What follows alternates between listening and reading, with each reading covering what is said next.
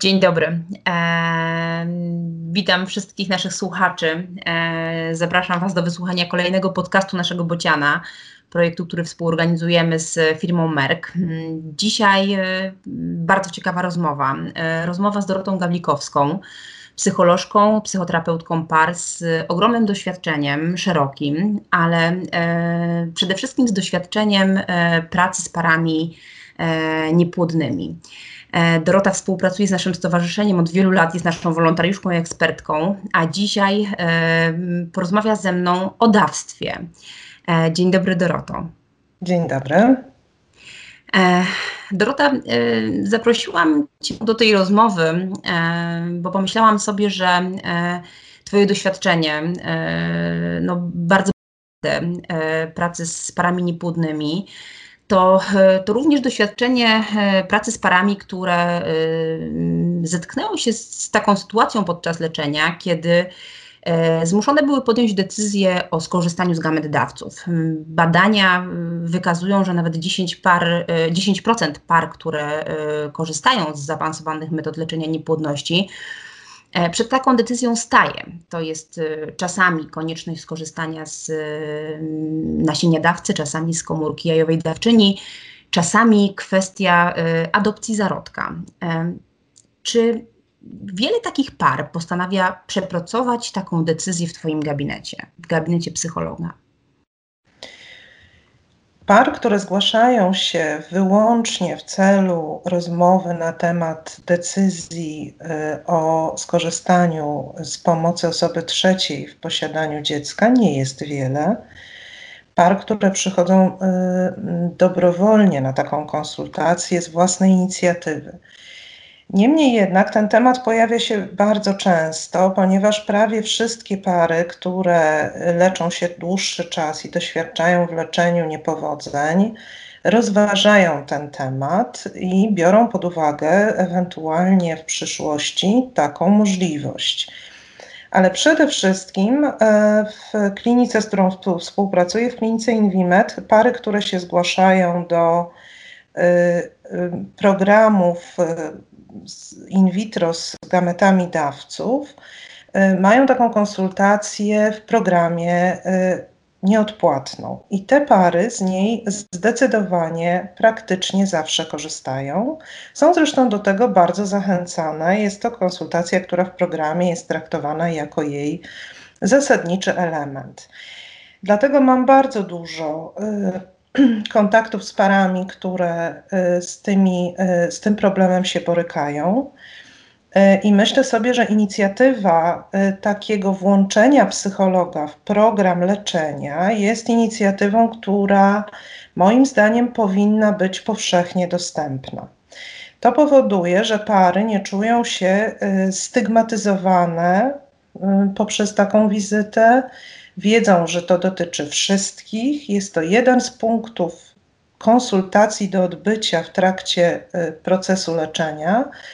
I w związku z tym y, ta konsultacja, mimo że y, ja się dość często spotykałam z obawami, że pary będą się z tym źle czuły, myślę, że dla 95% pacjentów nie stanowi jakiegoś e, problemu, a okazuje się, że nawet jeżeli przychodząc para nie wie do końca, po co tak naprawdę ta konsultacja jest i e, jakie pytania mogliby zadać, najczęściej wychodzą z niej zadowoleni. Okazuje się, że jednak jest o czym rozmawiać, że jednak są tematy, które byłyby ważne w tym procesie leczenia, nie tylko od strony medycznej.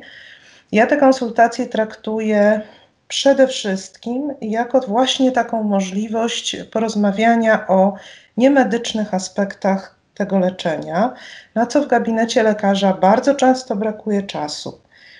E, myślę także, że jest to doskonała okazja, żeby porozmawiać i e, jakoś nawiązać kontakt po to, żeby nawet jeśli w danym momencie para mówi, My, to, my żeśmy to przegadali, to jest dla nas już temat y, absolutnie y, oswojony, my nie mamy pytań, nie mamy wątpliwości, co się dość często zdarza. To y, nawiązanie kontaktu daje taką platformę do tego, żeby wrócić, jeżeli na innym etapie leczenia te pytania czy wątpliwości się pojawią. My się już znamy. Klinika wtedy jest także takim miejscem, gdzie wszystko jest jasne i wiadome. Nie trzeba wprowadzać psychologa w temat dawstwa, tłumaczyć, na czym polega leczenie. Nie trzeba się wstydzić, co także jest bardzo ważnym e, elementem e, takiej konsultacji dla niektórych osób. E, I można otwarcie o tym po prostu rozmawiać. Więc ja to traktuję także jako nawiązanie kontaktu na przyszłość. Na pewno nie jako formę kwalifikacji do rodzicielstwa, jako rodzaj oceny kompetencji pary w kategoriach przyszłego rodzicielstwa. Nie podejmuje się takich ocen, nie podejmuje się takiej kwalifikacji. Uważam, że po pierwsze nie chciałabym takiej roli pełnić, po drugie w ciągu godzinnej konsultacji jest to niemożliwe. A po trzecie, y, no, stygmatyzowałoby to tę grupę pacjentów, bo innych osób nikt y, do rodzicielstwa w żaden sposób nie egzaminuje. Mhm. Tak więc dla mnie są to rozmowy, które y, mają służyć poświęceniu sobie uwagi w tym procesie leczenia. I dlatego są bardzo ważne. Powiedziałaś, że e, pary często przychodzą z takim przeświadczeniem, że sprawy już mają przegadaną, że, e, że przemyśleli już kwestie, e, które, które przed nimi stoją, że, że już wiedzą, mm, co ich czeka. Jakie konsekwencje niesie za sobą biorstwo gamet? Co tak właściwie powinniśmy przemyśleć, przegadać, czego mieć świadomość? E, decydując się na skorzystanie z e, dawstwa, zbiorstwa właściwie e, podczas leczenia niepłodności? Może zacznę od tego, od czego właśnie i ty wyszłaś. Ja trochę rozumiem tę postawę par. Osoby niepłodne, pary niepłodne stają w ciągu swojego y, często wieloletniego leczenia, a osoby mm, zmierzające do dawstwa gamet to są najczęściej pary, które mają ze sobą już długie leczenie, stają w trakcie tego czasu przed y, tysiącem dylematów i odpowiadają sobie na miliony pytań od y, w ogóle zwrócenia się do lekarza po pomoc, przez y, skorzystanie z metody in vitro, która w Polsce jest stygmatyzowana, aż po y, dawstwo i aż nie sposób wymienić, z iloma dylematami i pytaniami się borykają. Myślę sobie, że z tego być może wynika taki naturalny opór. Dajcie nam wreszcie spokój. Niech nam nikt nie zadaje kolejnych pytań, niech nam nikt nie każe znowu czegoś przemyśleć, bo my byśmy chcieli y, wreszcie zostać rodzicami, a nie myśleć o zostaniu rodzicami. My jesteśmy osobami, które miały w życiu strasznego pecha, trafiło im się ta krótsza zapałka, los pod tytułem niepłodność. I y, teraz jesteśmy stawiani pod murem, przemyślcie to wszystko na 500 możliwych sposobów. A moich znajomych, którzy wpadli na imprezie, nikt o nic nie pytał. I to jest, myślę, zrozumiałe z jakiejś perspektywy, że rzeczywiście te pary mówią: wystarczy, dajcie nam spokój. Dlatego ja zawsze mam taki dylemat ogromny, bo szanuję to i myślę, że jest to wyrazem mm, cierpienia. Natomiast nie sposób jednak pewnych rzeczy nie poruszyć. E, przede wszystkim dlatego, że ja dość często powtarzam parom coś, co na początku brzmi bulwersująco, że celem leczenia nie jest zajście w ciążę. Celem leczenia jest stworzenie szczęśliwej rodziny. Bo y, w porównaniu ze stworzeniem szczęśliwej rodziny, zajście w ciążę to nie jest wielka rzecz. Mimo, że tę ciążę tak trudno uzyskać. I z tej perspektywy patrząc, ten, e, te konsekwencje zaczynają być bardzo ważne ze względu na to przyszłe szczęście, które jest naszym celem. Te konsekwencje należałoby odnieść przede wszystkim do osób, i tych osób jest kilka. Jest para, a w tej parze jest osoba, która dość często, jeśli nie mówimy o adopcji zarodka, tylko o adopcji gamet, przekaże swoje geny przyszłemu dziecku i ta, która ich nie przekaże, ich perspektywy już będą nieco inne. Jest przyszłe dziecko, którego jeszcze nie ma, ale w perspektywie szczęśliwej rodziny ono będzie i jest bardzo ważną osobą w tym wszystkim. I są dawcy lub dawca czy dawczyni. E, oni też istnieją w tym procesie, a więc tu interesariuszy jest kilkoro. I warto byłoby te konsekwencje odnieść do każdej z tych osób. A więc mamy całkiem złożony proces. Dalej, te konsekwencje mogą mieć różne płaszczyzny. To są konsekwencje emocjonalne, to są konsekwencje moralne, to są y, aspekty prawne i to są aspekty medyczne. Są też aspekty społeczne i kulturowe, zwłaszcza w społeczeństwie polskim nie sposób ich pominąć. I znowu, na każdej z tych płaszczyzn te konsekwencje będą jakoś istniały. Słowo konsekwencje jest w ogóle w języku polskim obarczone pewnym negatywnym y, odniesieniem.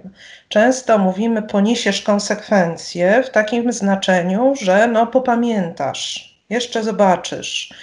Y, bardzo bym chciała, żebyśmy tutaj je trochę odczarowali. Konsekwencje to są po prostu skutki lub wpływy tej decyzji, którą podejmujemy dzisiaj, na to, co wydarzy się w przyszłości dla tych wszystkich osób i na tych różnych polach. To nie muszą być y, kwestie negatywne. Te konsekwencje będą tak samo w niektórych y, aspektach złożone, może trudne, ale będą też pozytywne i dobre. I każdą z nich warto obejrzeć. Ja zachęcam do tego, żeby sobie nawet to rozpisać, usiąść we dwoje i zastanowić się, jak mogę czuć się ja i mój partner. Tutaj pary bardzo często mówią: Nie wiem, nie mam pojęcia, nigdy nie byłem w tej sytuacji. Mhm. Prawda. Nigdy nie będziemy, dopóki się w niej nie znajdziemy. Niemniej jednak, decydując się na dziecko poczęte spontanicznie, również nie wiemy, a jednak coś sobie wyobrażamy. Mamy swój plan, mamy swoją wizję. Warto tę wizję nazwać. Nawet z takim dystansem, bardzo potrzebnym zresztą, który pokazuje, że e, ta wizja nie musi się zrealizować dokładnie w tej formie, ale ja ją mam.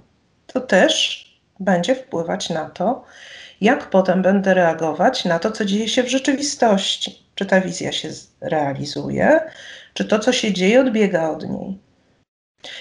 I tutaj y, ja zawsze niezmiernie y, chętnie polecam y, broszury Powiedzieć i Rozmawiać, które właśnie nasz Bocian przetłumaczył, adaptował z, od brytyjskiego Stowarzyszenia Donor Conception Network, które dla mnie są ogromnym bogactwem scenek z życia rodziny, która ma dzieci dzięki dawstwu.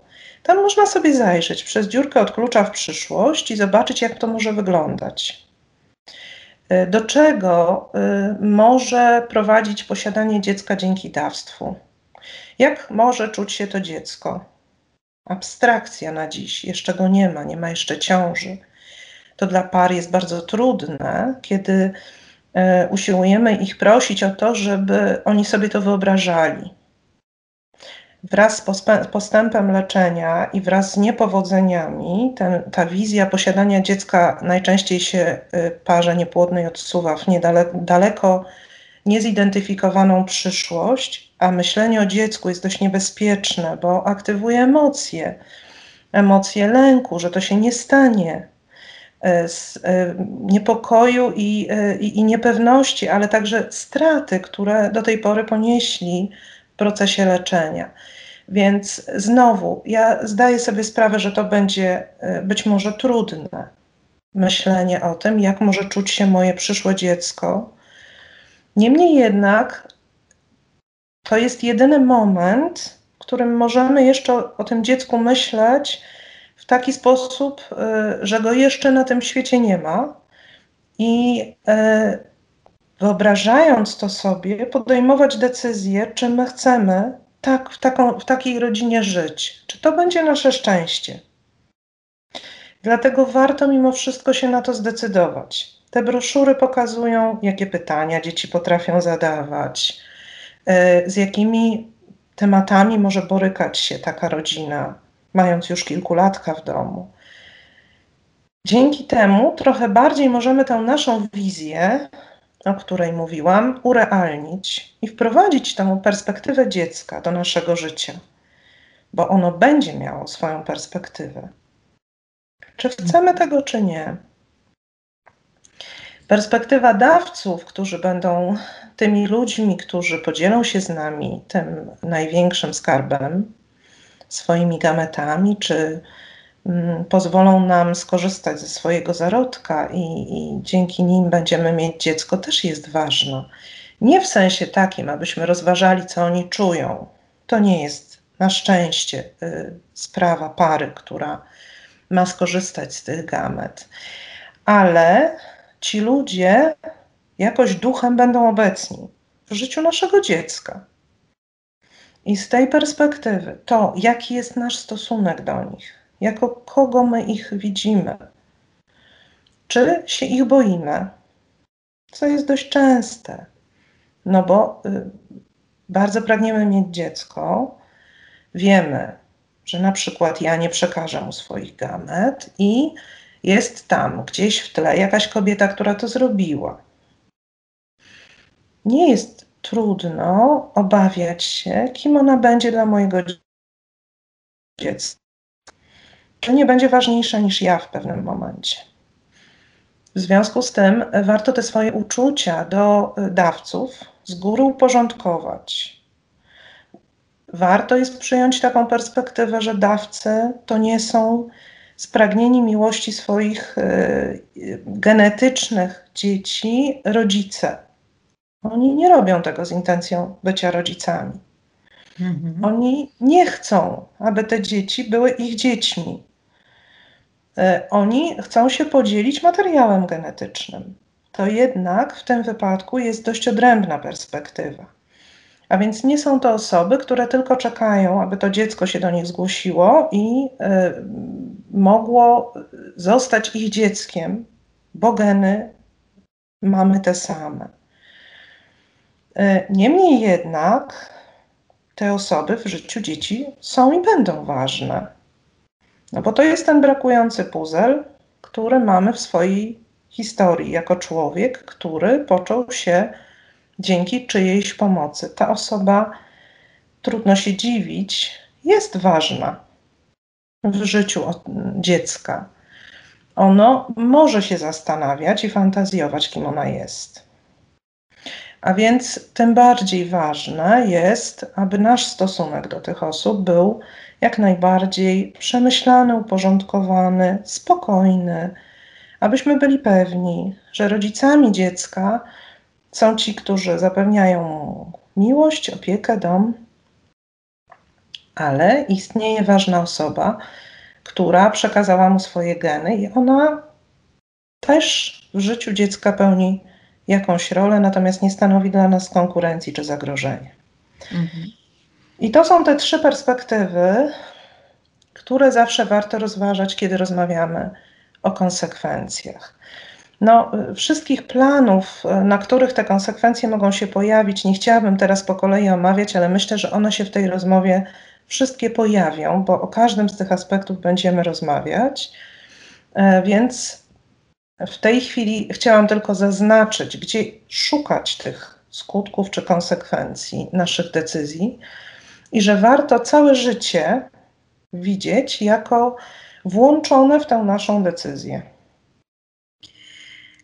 To, o czym e, mówisz, Doroto, zakłada e, jawność wobec dziecka. Zakłada, że my o naszym leczeniu, o tym, jakie, e, z jakich elementów ono się składało, o tym, że my podczas tego leczenia skorzystaliśmy z dawstwa, z dawstwa gamet czy, czy, czy, czy też zarodków, mówimy otwarcie dziecku, rodzinie. Mm, a my wciąż spotykamy się z postawą pacjentów, ale też lekarzy niestety, że dawstwo to tylko y, etap leczenia.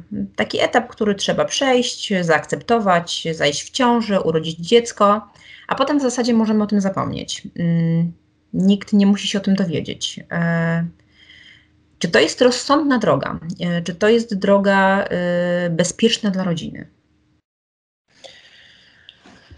Rozdzieliłabym tutaj jednak perspektywę jawności wobec rodziny i wobec dziecka.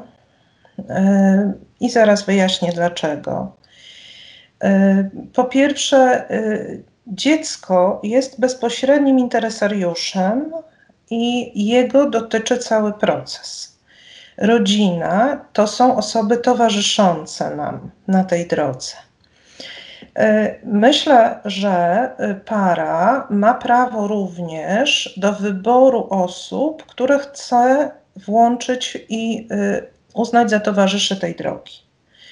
Nie zawsze, co jest przykre, ale jestem w stanie to absolutnie w polskim społeczeństwie zrozumieć, rodzina to są osoby, w których para widzi najlepszych kandydatów na towarzyszy. I wydaje mi się, że jeszcze jednym ważnym aspektem tego jest fakt, że decyzje, które bezpośrednio dotyczą naszego dziecka, mamy też prawo powierzyć temu dziecku. A więc powiedzieć sobie, że nasze dziecko zadecyduje w przyszłości, kogo włączy w prawdę o swoim przyjściu na świat. Może to będzie babcia, może to będzie sąsiadka, a może to będzie przyjaciółka albo ciocia, ale to ono ma także e, prawo do tego, żeby te decyzje podejmować samodzielnie. I e, ta perspektywa również jest perspektywą, którą ja szanuję. Więc nie jest dla mnie tak oczywiste, że włączamy w to na równi i dziecko, i rodzinę. Rodzina, y, jeżeli jest współmieszkająca, jeżeli ta babcia miałaby się opiekować tym dzieckiem podczas mm, pobytu mamy w pracy, oczywiście to zmienia sytuację. Natomiast babcia, która często mieszka 500 kilometrów dalej i widywana jest dwa razy do roku na święta i nie ma szczególnej więzi z tym dzieckiem, to już można się zastanawiać. Dlatego dla mnie decyzje o informowaniu rodziny są decyzjami bardzo indywidualnymi i ja staram się z każdą parą rozważyć tę sytuację z ich perspektywy w ich konkretnej sytuacji. Paradoksalnie czasami to żywieniania jest bardziej ważne niż to, żeby wiedziała siostra, która mieszka za granicą. E, I widuje to dziecko raz na bardzo długi czas. Więc tutaj dla mnie nie ma jasnych i jednoznacznych odpowiedzi. Natomiast y, rozumiem, że zadałaś to pytanie z y, intencją taką, czy w ogóle jawność jest ok, albo czy niejawność jest ok. Ja sobie myślę, że jeszcze jak zaczynałam pracę z parami niepłodnymi, to pytanie, czy jawność jest ok, czy nie jest ok, rzeczywiście było takim żywym, dotykającym, poruszającym i wywoływało szczerą dyskusję.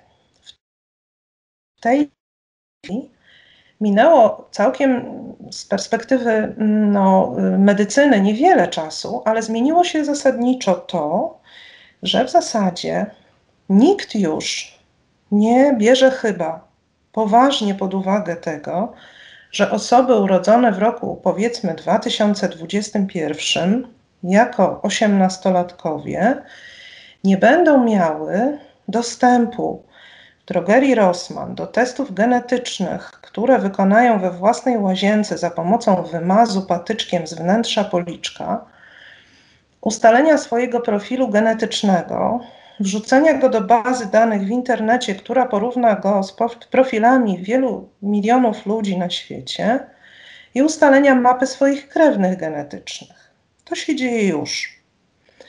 W związku z powyższym, dla mnie to, że y, ktoś y, dyskutuje na temat jawności, niejawności dawstwa, nieco już w tych warunkach się zdezaktualizowało jest niezwykle mało prawdopodobne utrzymanie w tajemnicy braku pokrewieństwa genetycznego przez dzieci urodzone w obecnych czasach do ich dorosłości, czy tym bardziej do ich śmierci. W medycynie zmienia się również bardzo wiele. Genetyka rozwija się w sposób niezwykle dynamiczny. Coraz więcej chorób odkrywamy ma swoje podłoże w skłonnościach genetycznych. To także sprawia, że młody człowiek nawet powinien wiedzieć, na jakie choroby odziedziczył podatność, w których dziedzinach medycyny powinien szczególnie dbać o swoje zdrowie, wykonywać częstsze badania profilaktyczne. I brak tej wiedzy może stanowić zagrożenie dla jego zdrowia i życia. No i wyobraźmy sobie sytuację młodego człowieka, który w wieku 20 lat myśli, że jest genetycznym dzieckiem swoich rodziców, obserwuje swoją rodzinę, mówi lekarzowi, że no, w rodzinie to nie wiem, załóżmy, większość osób umierała na choroby serca. Mm, no więc on czuje, że może tak kardiologicznie należałoby bardziej o siebie zadbać, podczas gdy on nie ma genów tej rodziny. A ma na przykład nieświadomie geny podatności zachorowania na raka jelita grubego, o czym nie wie. To jest konkretne ryzyko, które y, dotyka tego młodego człowieka i które może sprawić dla niego no, bardzo poważne zagrożenie w życiu. Dlatego wydaje mi się, że decyzja o tym, czy jawność, czy jej brak, trochę się zdezaktualizowała w świetle osiągnięć e, współczesnej medycyny. Nie wspominam już nawet o, e, znaczy wspominam właśnie, o tym, jak e, wygląda wizyta u pediatry z dzieckiem na, nie wiem, bilans lub konsultację alergologiczną, gdzie rodzice są po prostu pytani o choroby w rodzinie. No, ci rodzice, którzy nie mówią dziecku, y, konsekwentnie muszą prawdopodobnie okłamywać lekarza, mówiąc, że nie, nie, w naszej rodzinie alergii to raczej nie było. Lub też tak, y, no mama nosi okulary, więc no pewnie tak, można by tutaj sprawdzić wzrok. Mama nie przekazała genów, więc jaki sens ma pójście tą drogą dla lekarza? Informacja pod tytułem Nie znamy przeszłości genetycznej naszego dziecka jest informacją bardzo ważną dla lekarza. Może y, stanowić o y, zaplanowaniu całej drogi diagnostyki i leczenia. W związku z tym dla mnie już tutaj zaczyna się problem. I y, wydaje mi się, że mówienie o tym, czy bezpieczna jest niejawność w obecnych czasach, no, staje się pytaniem retorycznym.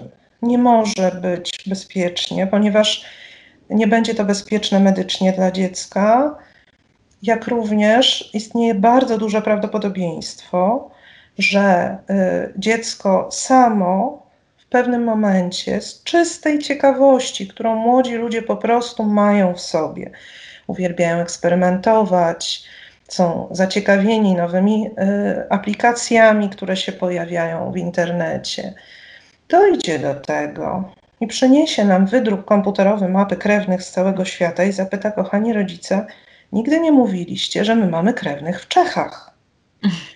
Dawczynie i dawcy mają y, potwierdzo potwierdzoną płodność, czyli to są osoby, które mają dzieci. Y, każdy dawca czy dawczyni jest genetycznie E, spokrewniony z kilkorgiem dzieci. Te dzieci zapewne będą również tych aplikacji używać, bo o ile pokolenie rodziców może niekoniecznie będzie tak zainteresowane wchodzeniem w nowinki techniczne, ale genetyczne rodzeństwo tych dzieci już jak najbardziej. E, myślę sobie, że no, badania mówią jednoznacznie, Jedynym zagrożeniem dla więzi rodzinnych jest nagłe poinformowanie dziecka o fakcie poczęcia z udziałem osoby trzeciej przez kogoś z zewnątrz lub dojście do tego na drodze samodzielnych poszukiwań. Niestety, mimo iż rozumiem obawy rodziców przed zranieniem dziecka, przed tym, jak ono tę informację przyjmie, jaki ona będzie miała wpływ na niego, to jest o wiele groźniejsze. Bo z doświadczeń dzieci, które do tego dochodzą same, niestety nie przyjmują tego łagodnie. Przychodzą do rodziców z pretensją: Oszukaliście mnie. Można uznać, że to niesprawiedliwe, bo tu nie było jawnego oszustwa, było zatajenie. Ale dzieci z reguły niestety nie są tak łagodne dla swoich rodziców w takim momencie. No i to jest trudny moment w życiu rodziny. Bardzo ciężko bywa wyjść z, nie, z tego kryzysu i uratować te więzi. A czy otwartość wobec dziecka, jawność wobec dziecka e, można uznać za fundament y, bezpieczeństwa i bliskości w rodzinie? Czy, czy, czy rozmowa z dzieckiem na temat jego pochodzenia, na temat tego, mm, jak to się stało, że pojawiło się na tym świecie, że mogło się pojawić na tym świecie, e, możemy uznać za, za taką wartość dodaną? Czy, czy, czy taka rozmowa może wnieść coś dobrego i wręcz y, sprawić, że ta nasza rodzina y, będzie sobie jeszcze bliższa, y, będzie sobie jeszcze bardziej ufała? Czy możemy taką rozmowę przekuć w coś dobrego? Ja myślę, że tak, że y, pary, y, chciałabym jeszcze raz podkreślić, rozumiem ich obawy, bo y, kiedy słyszę od par, my nie zamierzaliśmy mówić naszemu dziecku nigdy o tym, to ja w tym słyszę głównie potrzebę chronienia dziecka i obawę o to, jak ono poradzi sobie z takim ciężarem. I z jednej strony jest to dla mnie dowód miłości i troski, ale myślę sobie, że jest w tym też tak dużo lęku, że trudno zobaczyć tę perspektywę, o której mówisz. A ona istnieje i jest bardzo obecna. Ja bardzo często opowiadam parom, e, które pytają: No dobrze, no to kiedy mu to powiedzieć? Ale w ogóle jak to powiedzieć? No, bardzo prostą bajeczkę, historię, którą można opowiedzieć e, dziecku, moim zdaniem, ale nie tylko moim, także wielu specjalistów, którzy mają w tym o wiele większe doświadczenie. Najlepiej od razu na etapie, kiedy dziecko zaczyna zadawać pytania o to, skąd się wziąłem. To bywa wiek trzech lat lub około. A pretekstem do tego bywa to, że ciocia jest w ciąży, że koledze w przedszkolu urodził się brat. I dziecko zaczyna interesować się tym tematem zadając nam bardzo konkretne pytania. No i bardzo fajnie jest, jeżeli już na tym etapie go nie okłamiemy, tylko powiemy mu prawdę dostosowaną do jego wieku i możliwości. I ta bajeczka brzmi mniej więcej tak. Mama i tata bardzo się kochali i bardzo chcieli, żeby jeszcze ktoś był z nimi i tworzył ich rodzinę, ale nie mogliśmy sami cię urodzić. Poszliśmy więc do pana doktora i poprosiliśmy, żeby nam pomógł. A on powiedział, że potrzebujemy od miłej pani lub miłego pana takie maleńkie jajeczko lub ziarenko. I ta pani, pan nam je dał. Pan doktor połączył je, załóżmy, z jajeczkiem mamusi, włożył jej do brzuszka, tam rosłeś. Tutaj mamy na to zdjęcia, nawet z USG. Czasem pary dysponują wzruszającym zdjęciem swojej blastocysty, która także jest w albumie rodzinnym i którą dziecku można pokazać przy tej okazji. Aż się wreszcie urodziłeś i wszyscy byliśmy razem, i od tej pory byliśmy szczęśliwi, tak jak zawsze tego pragnęliśmy.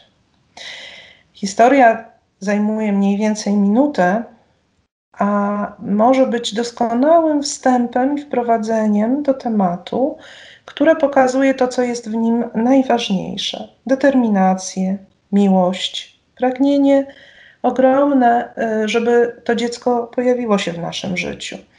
Myślę, że niewiele dzieci jest tak y, chcianych, wyczekanych, upragnionych i ukochanych przed urodzeniem, jak te, które przychodzą na świat dzięki leczeniu niepłodności.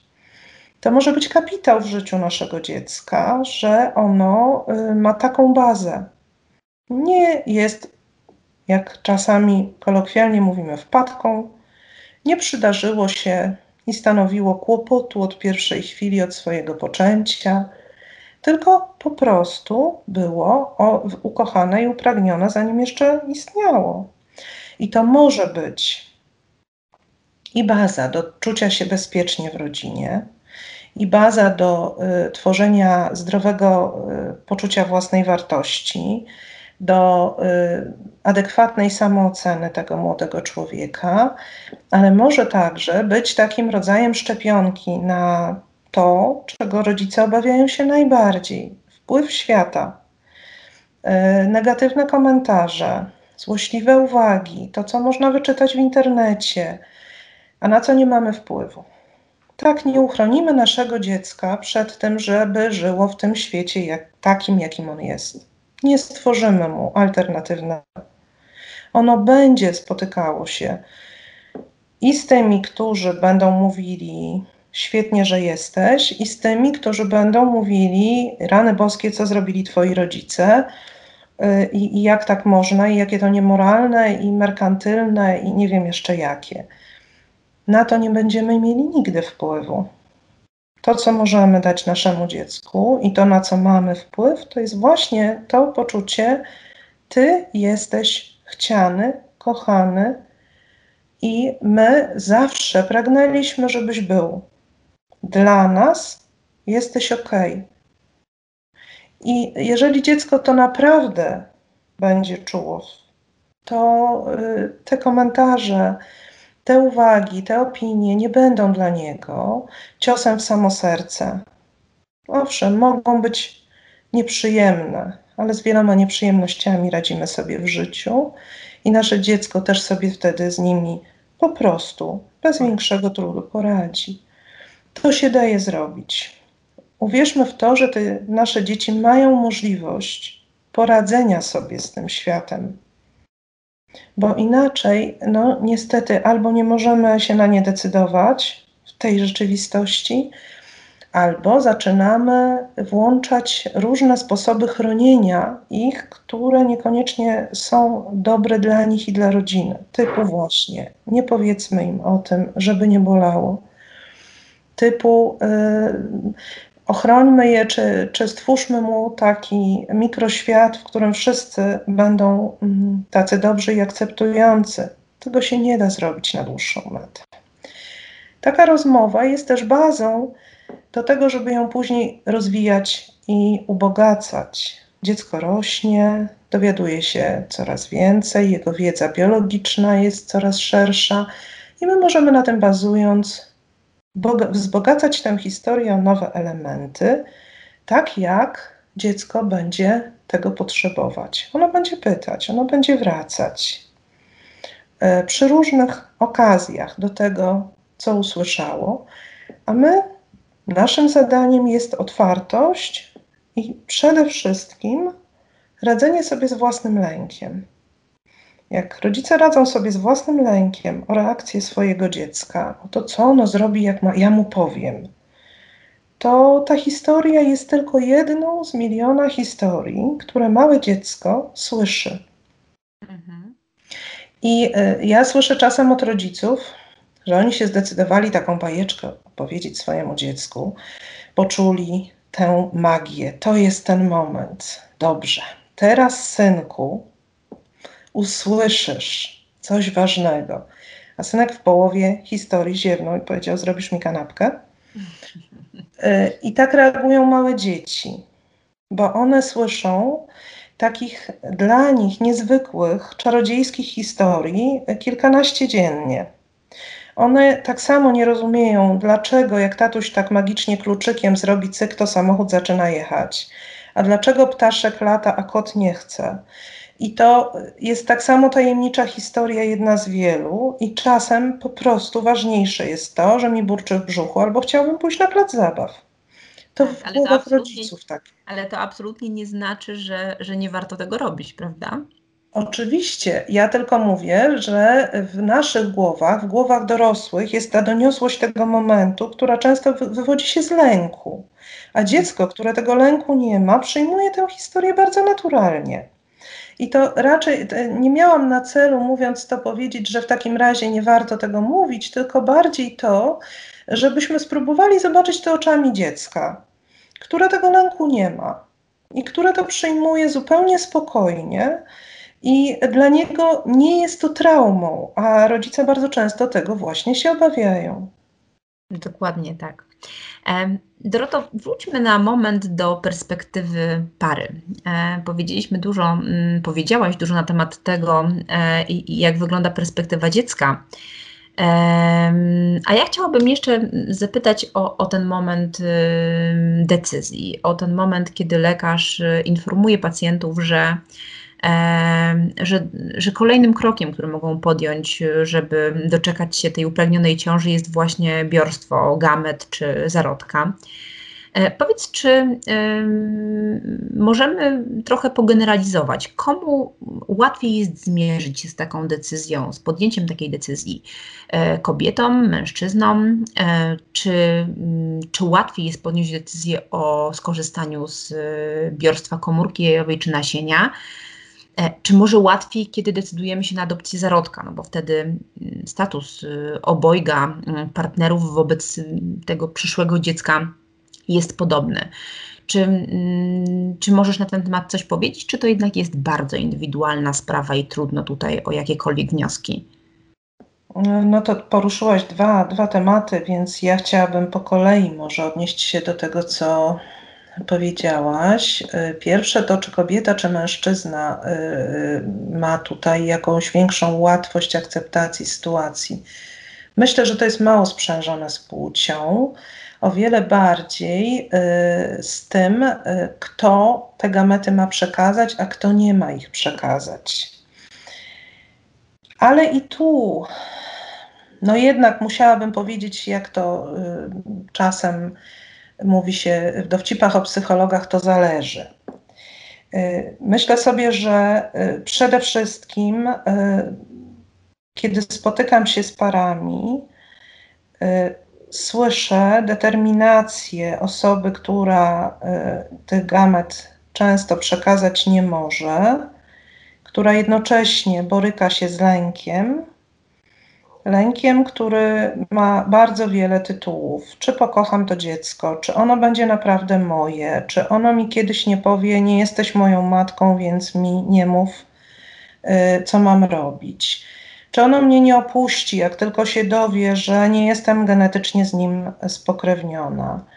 E, czy ja nie będę patrząc na nie ciągle widziała e, całej historii mojej niepłodności, a siebie jako niepełnowartościowej kobiety, która nawet dziecka genetycznego nie była w stanie urodzić? Nie wszystkie te pytania są tak e, jasno przez kobietę czy mężczyznę, tu dałam przykład kobiety, ale dokładnie może to dotyczyć również mężczyzny, sformułowane. Niemniej jednak one gdzieś tam są w głowie. I widzę tego partnera, w tym wypadku byłby to mężczyzna, który mówi: Moja żona wystarczająco cierpi, ja się zgadzam na wszystko, ja nie mam z niczym problemu. I oczywiście częściowo może tak być właśnie dlatego, że ta druga osoba przekazuje swoje geny, a częściowo jest tak dlatego, że widząc cierpienie partnerki, mężczyzna mówi: No, nie będę jej dokładał swoimi wątpliwościami. Ktoś tu musi wreszcie być tym, który trwa twardo na ziemi i mówi: Damy radę. I to jest, myślę, bardzo ważne partner y, osoby, która y, jest y, nie dość, że przytłoczona sytuacją, że może nie mieć swojego genetycznego dziecka, musi przebić się przez pytania i wątpliwości związane z osobą dawcy czy dawczyni, z reguły stara się być silny i nie przysparzać kłopotów. I bardzo trudno jest dotrzeć do jego wątpliwości i pytań. Ja szczerze rzekłszy, widziałabym sens po konsultacji wspólnej takiej wizyty indywidualnej, każdego z partnerów osobno. Bo wyobrażam sobie, że o wiele łatwiej mogłoby być temu partnerowi mówić o swoich y, trudach i wątpliwościach, nie, widz, nie, nie wiedząc, że partner go słucha. a on je ma, czy przynajmniej może mieć i ma do nich pełne prawo. Y, dlatego wydaje mi się, że to mniej płeć, a bardziej ta y, rola, którą pełnimy w związku, determinuje naszą reakcję. Osoby, które y, czasem mówią: Nie wyobrażam sobie skorzystania z pomocy dawcy, mimo że sam nie mogę przekazać moich genów, też zgłaszają się do mnie i ja myślę sobie, że to także jest jakaś perspektywa y, bardzo ważna. Czasem y, taka decyzja zapada wbrew danej osobie dla partnera. Muszę przemyśleć skorzystanie z jajeczka dawczyni, ponieważ mój mąż będzie dzięki temu genetycznym rodzicem. A jeśli tego nie rozważę, to y, on tej szansy nie będzie miał nigdy. To jest rodzaj e, czasem wewnętrznej presji, którą na siebie wywieramy i która może w tym momencie no, stanowić poważne wyzwanie dla pary. E, tym bardziej e, taka indywidualna rozmowa wydaje mi się tutaj bardzo pomocna, w której moglibyśmy to wszystko nazwać, w której moglibyśmy nie bać się tego powiedzieć, nie bać się z tym zmierzyć i zastanowić się znowu, jakie konsekwencje może być podjęta, może mieć podjęta w taki sposób decyzja na naszą przyszłość, na nasze szczęście w rodzinie. I to są te perspektywy, które wydają mi się takie niezwykle ważne, perspektywy obojga partnerów. I bardzo cenię sobie możliwość takiej szczerej rozmowy, która pozwala ujawnić to wszystko.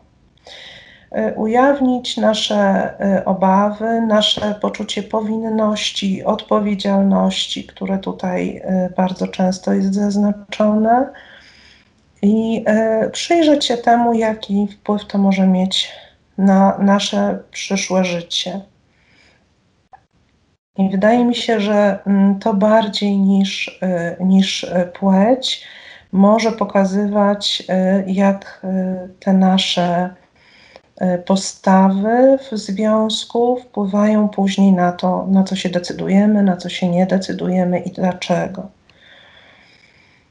To jest bardzo ważna część e, tej e, odpowiedzi na Twoje pytanie. Myślę sobie, że to, co powiedziałaś, mówi także o tym, że powinniśmy zawsze brać pod uwagę to, jakie są nasze wewnętrzne motywacje i y, ich rola w przyszłym rodzicielstwie ma bardzo duże znaczenie. Tutaj wydaje mi się, że bardzo cenne byłoby takie e, spróbowanie zobaczenia tej sytuacji e, właśnie z perspektywy e, obu osób, a więc także oczami partnera. Wyobrażenie sobie, jak moja żona, mój mąż widzi tę perspektywę i widzi to ze, swoje, ze swojego punktu widzenia. To także pomaga parze się porozumieć to zrozumienie jest y, takie niezwykle y, ważne, bo nie zawsze te nasze perspektywy są takie same. Czasem jest tak, że jedna osoba y, jest bardziej zdeterminowana, druga ma więcej wątpliwości. Bywa, że postrzegamy tę osobę mającą wątpliwości jako kogoś, kto stanowi przeszkodę na naszej drodze do zostania rodzicem. Wtedy to popatrzenie jej oczami na sytuację może być niezwykle cenne, może nam pomóc zachować więź, która jest podstawą tej przyszłej rodziny. Zachować zrozumienie wzajemne, dzięki któremu możemy pójść dalej. Wbrew pozorom, to nie zgoda partnera jest najważniejsza w procesie radzenia sobie z tak trudnym tematem nie to, żeby on powiedział, dobrze, to zróbmy wreszcie tak, jak chcesz, tylko to, żebyśmy się w tym rozumieli, żebyśmy wiedzieli, dlaczego ktoś może mieć opór czy wątpliwość. I od tego zaczyna się wychodzenie z kryzysu. Takiego nawet, który e, oznacza, e, że nie jesteśmy pewni, czy chcemy i czego chcemy dalej w naszym procesie leczenia. A bywa, że pary rezygnują z leczenia na tym właśnie etapie? Tak, zdecydowanie bywa. I są pary, które mówią: y, Dawstwo jest nie dla nas. My to przemyśleliśmy, nas interesuje dziecko genetyczne. I mają do tego pełne prawo. Ja myślę sobie, że fantazjowaniem jest myślenie o tym, że istnieją y, drogi wyjścia z niepłodności, które są y, dla wszystkich. My wiemy o tym, że tych dróg jest kilka. Jest nią leczenie, jest nią zaakceptowana bezdzietność, jest nią adopcja. Leczenie znowu będzie rozgałęziało się na różne formy leczenia, w tym będzie także i w tej, i w tej drodze, i w drodze adopcji można wyróżnić dawstwo. Niemniej jednak, tak, każda z par ma prawo do powiedzenia, te drogi istnieją. Ja zawsze zachęcam, żeby z każdą z nich się zmierzyć i każdą z nich wziąć pod uwagę, nawet po to, żeby je odrzucić, ale przemyśleć każdą z nich. Niemniej jednak zupełnie nie oznacza to, że te drogi są równorzędnie zawsze dla wszystkich dostępne. Są pary, które nie czują procesu adopcyjnego. Mają do tego prawo. Są pary, które powiedzą: My chcemy mieć wyłącznie wspólne dziecko genetyczne i żadna inna forma rodzicielstwa nas nie interesuje. I mają do tego prawo. Ja myślę sobie, że to jest właśnie e, przyjęcie tej perspektywy szczęścia rodziny, a nie posiadania dziecka czy zajścia w ciążę. My widzimy szczęście naszej rodziny na tej drodze. Mamy do tego prawo. E, myślę, że bycie w zgodzie ze sobą to generalnie w badaniach psychologicznych jest droga do szczęścia na różnych poziomach. A więc słuchanie samego siebie jest tutaj podstawą, nie jakiekolwiek fakty obiektywne. Nie możemy się stać niewolnikami dostępnych metod.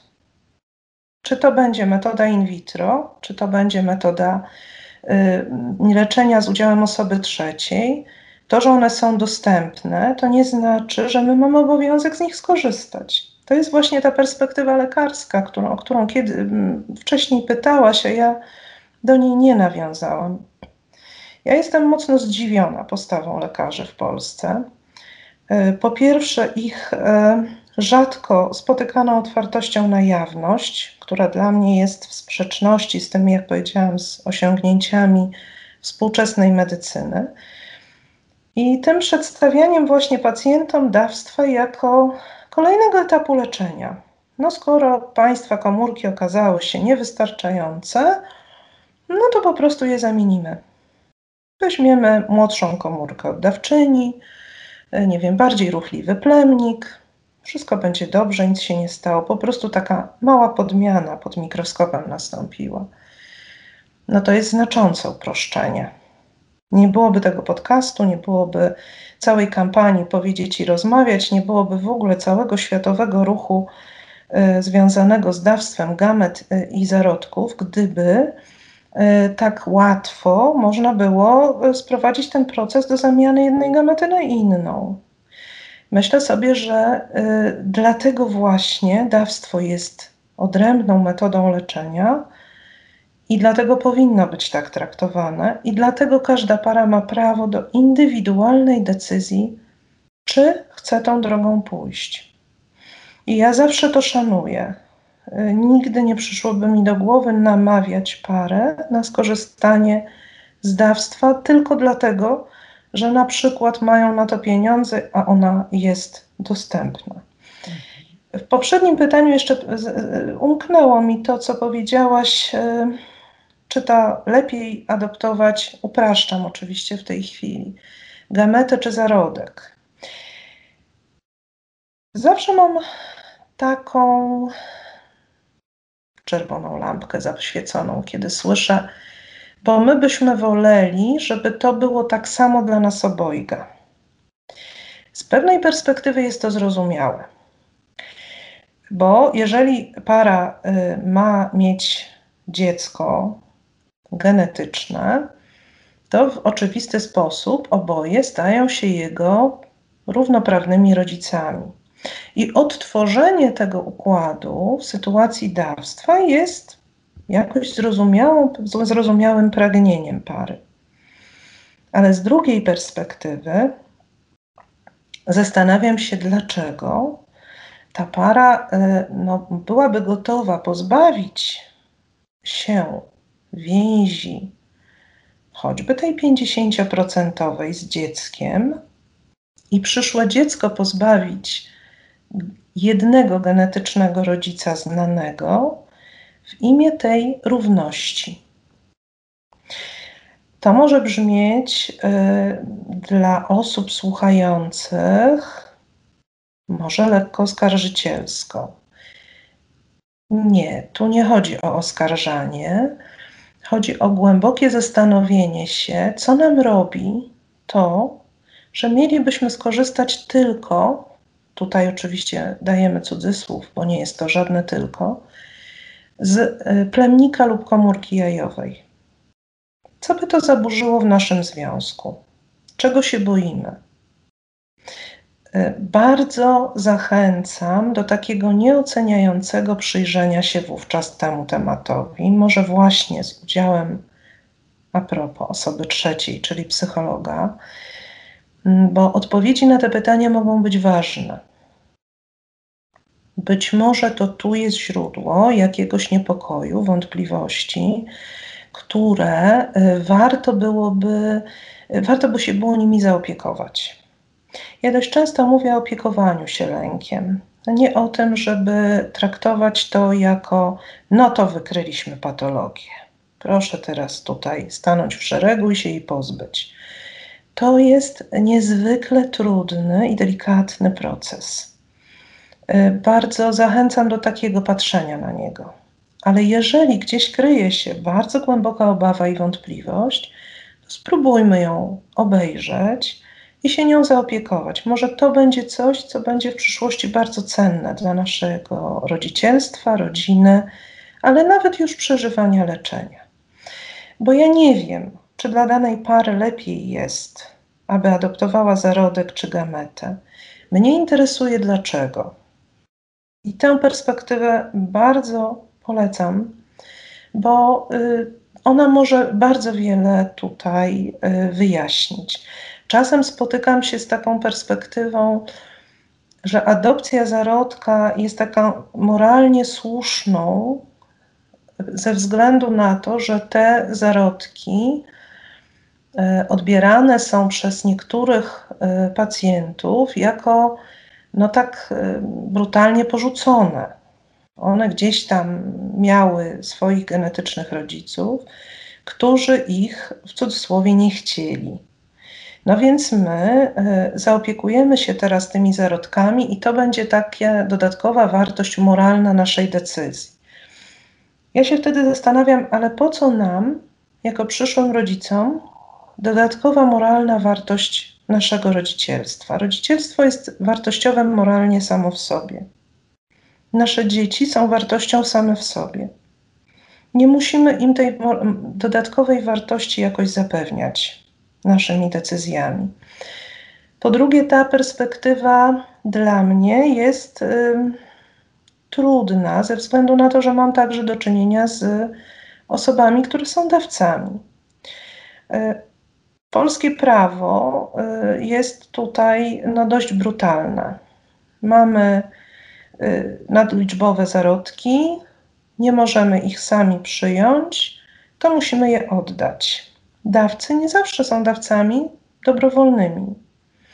Dawcy nie zawsze są dawcami, dlatego że y, nie chcą mieć więcej dzieci, chociaż ta decyzja także jest taką decyzją, której mają prawo i której ja w żaden sposób nie oceniam, bo znowu z perspektywy szczęścia rodziny i słuchania siebie, jeżeli dawca czuje, że y, posiadanie większej liczby dzieci mogłoby uderzyć w tę rodzinę, bo ja już po prostu nie mam siły i środków na to, żeby mieć kolejne dziecko, no to ma do tej decyzji prawo.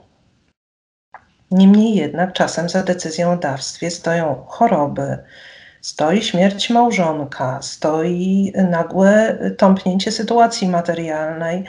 Dziesiątki dramatów ludzkich także się za tym czasem kryją. I y, wolałabym, aby ci dawcy byli nieoceniani.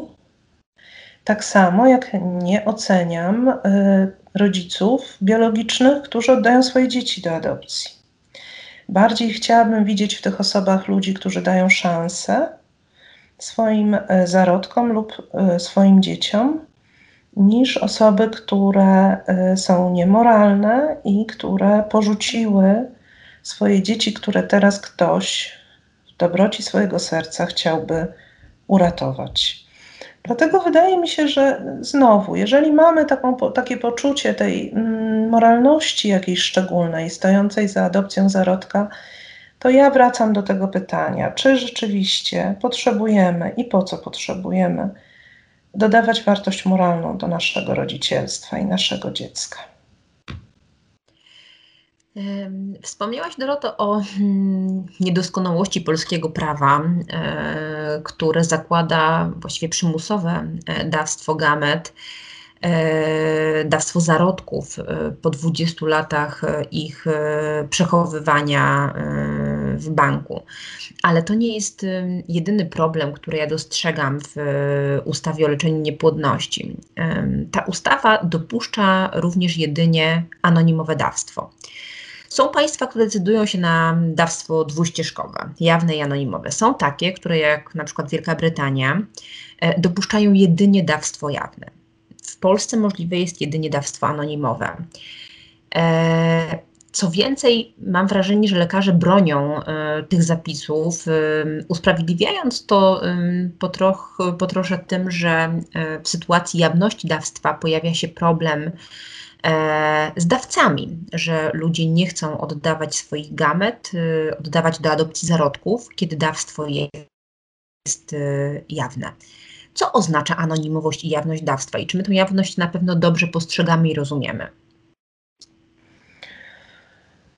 Myślę, że rzeczywiście polska ustawa o leczeniu niepłodności ma wiele wad. Y, jedną z nich jest także wyłączenie par jednopłciowych, z, całkowite wyłączenie tych par z leczenia niepłodności społecznej, o, o czym chciałabym też za chwilę parę zdań powiedzieć.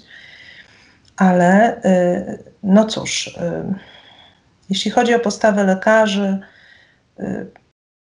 że dla mnie ona jest dość krótkowzroczna, Natomiast e, jeśli chodzi o e, anonimowe dawstwo i e, dostępność dawców, wydaje mi się, że jest to problem nieco przesadzony. No, dawstwo w, w takich krajach jak Wielka Brytania jednak nie zanikło wraz z wprowadzeniem jawności.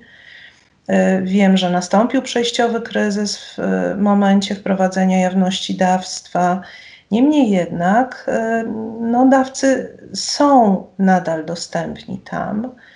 E, w bankach nasienia mamy profile różne dawców i ten rozszerzony i profil jawny i chętnych e, mężczyzn do dzielenia się swoimi gametami także można znaleźć. Y, rzeczywiście pewnie część osób byłaby y, do tego być może mniej chętna, ale ja byłabym tutaj bardzo ostrożna. Swego czasu rozmawiałam z kandydatami na dawców, mężczyznami w jednej z klinik i y, zawsze mężczyznom, którzy rozważali zostanie dawcami, zadawałam pytanie, a co jeżeli za 20 lat znajdzie Pan w swojej skrzynce mailowej wiadomość od osoby, która po, napisze: Dzień dobry, prawdopodobnie na świat dzięki Pana gametom. Chciałbym się czegoś o Panu dowiedzieć. Co Pan na to? I nie spotkałam się nigdy z negatywną reakcją. Z reakcją, no to w takim razie, jeżeli istnieje taka opcja i takie ryzyko, to y, nigdy w życiu nie zdecyduje się y, na zostanie dawcą. Ja myślę, że te osoby biorą to pod uwagę o wiele bardziej niż obawiają się tego lekarze. Same mogą być zaciekawione, czy ta ich pomoc była skuteczna, kim może być taki człowiek, który urodził się dzięki ich pomocy. Myślę, że jeszcze raz podkreślam, warto tego nie mylić z, z, potrzebą rodzicielstwa i chęcią zagarnięcia potem tego młodego człowieka jako swojego dziecka, ale taka ciekawość i chęć y, zobaczenia, kim jest ten człowiek, jest absolutnie dla mnie zrozumiała i naturalna. No więc y, ja bym się tego y, ze swojej perspektywy aż tak chyba nie obawiała, jak to jest czasem przedstawiane przez lekarzy. No, jakie konsekwencje ma anonimowość dawstwa? To jest temat rzeka, no, ma ogromne konsekwencje. My tu mówimy, mm, zachęcamy do jawności wobec dziecka, do rozważenia e, jawności wobec osób bliskich e, dziecku. Tego nie powiedziałam, więc może dopowiem, dlaczego warto to rozważyć, na przykład wobec niani czasem bardziej niż e, własnej babci mieszkającej za granicą. No choćby dlatego, że e, jeżeli to dziecko będzie znało prawdę i będzie chciało się jakoś podzielić tą informacją z osobą, która jest dla niego ważna i która na przykład się nim opiekuje, no to dobrze by było, aby mogło ono spotkać się z pozytywną reakcją tej osoby, która to już wie, a nie jest zaskoczona, zdziwiona, zaczyna pytać dziecko, co ty w ogóle mówisz. Stąd jest ten e, pomysł, żeby czasem rzeczywiście te bliskie osoby w to wprowadzić, rozważyć to przynajmniej i zastanowić się, czy się nie da. No ale e, mimo iż to e, mówimy, do tego zachęcamy, Niestety polscy rodzice nie będą mogli swoim dzieciom udostępnić żadnych danych potencjalnych dawców. I to jest trud. I to bywa argumentem w moich rozmowach z, z, osobami, które pragną zostać rodzicami dzięki pomocy osoby trzeciej w Polsce, że jaki sens ma mówić dziecku, żeby potem mu powiedzieć, kochanie, nic o tej osobie nie wiemy i nie będziemy wiedzieć. A teraz ty zostań z tym i się z tym borykaj. Dla mnie temat takiej decyzji w imieniu tych wszystkich dzieci, którą podjął prawodawca, budzi złość, bo te osoby y, mają prawo do wiedzy o swojej y, tożsamości, o swoich korzeniach i mają prawo wyboru, czy chcą i ile chciałyby wiedzieć o tych osobach. Są dzieci poczęte dzięki dawstwu, czy osoby, bo mówimy tu w tym wypadku o osobach już dorosłych, które mówią: Nie, mnie to nie jest do niczego potrzebne, ja się czuję dobrze z tym, jak jest. Też mają do tego prawo, ale to jest zupełnie co innego, kiedy mają wybór i mogą same o tym zadecydować, a co innego, kiedy ktoś podjął tę decyzję w ich imieniu. Co w takim razie rodzice mogą zaoferować swojemu dziecku, jeżeli mimo wszystko ono przychodzi na świat w tym systemie prawnym. Ja myślę, że mimo wszystko mogą sporo.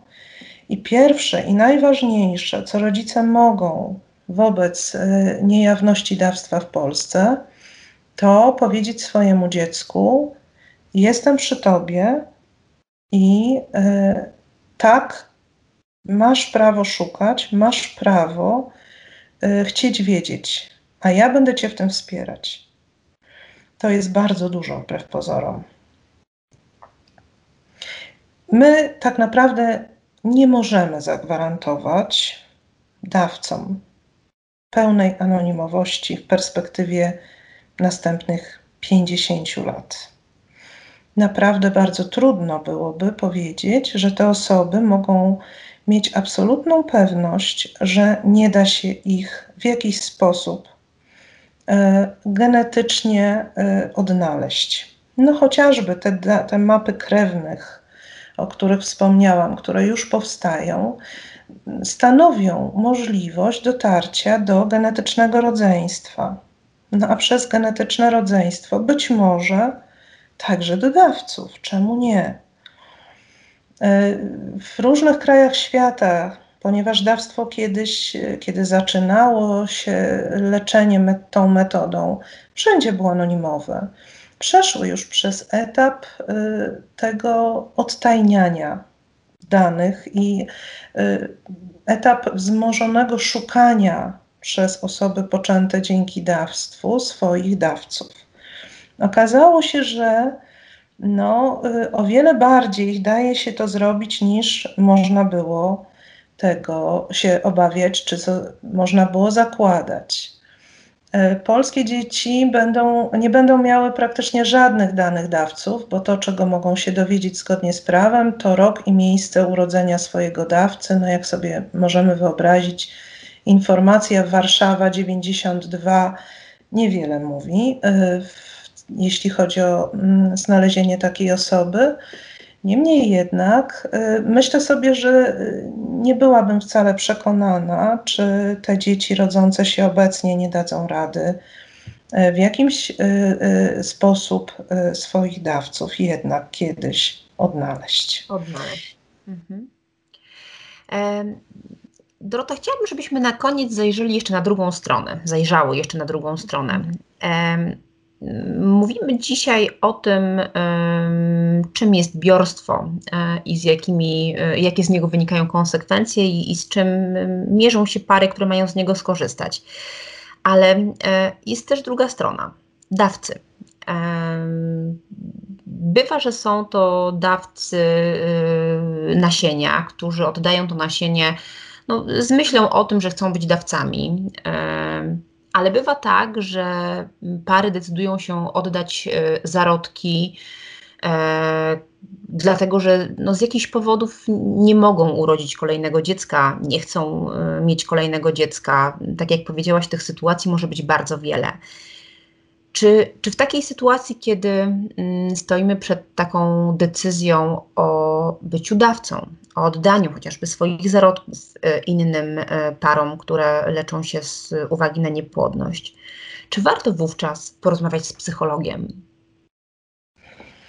Zdecydowanie myślę, że warto, chociaż e, nie ma to w Polsce dużej tradycji. Ustawa, która obowiązuje, wprowadziła te 20 lat możliwości przechowywania zarodków, co dla wielu par, myślę, że z uwagi na trud tej decyzji, właśnie stanowi takie odroczenie tematu w bliżej nieokreśloną przyszłość. Przechowywanie zarodków kosztuje, ale nie na tyle dużo, aby stanowiło to dla wielu par barierę przed tym, żeby jeszcze przez kilka lat ten temat przeciągnąć. Niewiele par decyduje się na to, aby skorzystać z takiej konsultacji, a myślę, że szkoda, bo temat odroczony, no niestety nie rozwiązuje się sam. Myślę, że warto takie decyzje podejmować jak najbardziej świadomie, a nie dopuszczać do tego, żeby czas lub prawo podjęło je za nas. Bo jeżeli nie mamy jasności, że chcemy te zarodki oddać już, chociaż również nie chcemy z nich skorzystać, to już ta ambiwalencja, którą w tym zdaniu y, nazwałam, pokazuje, że jest jakiś problem. I tym problemem bardzo często jest lęk. Co to znaczy oddać swoje zarodki komuś, o kim nie będziemy wiedzieć nic, kogo nigdy nie poznamy?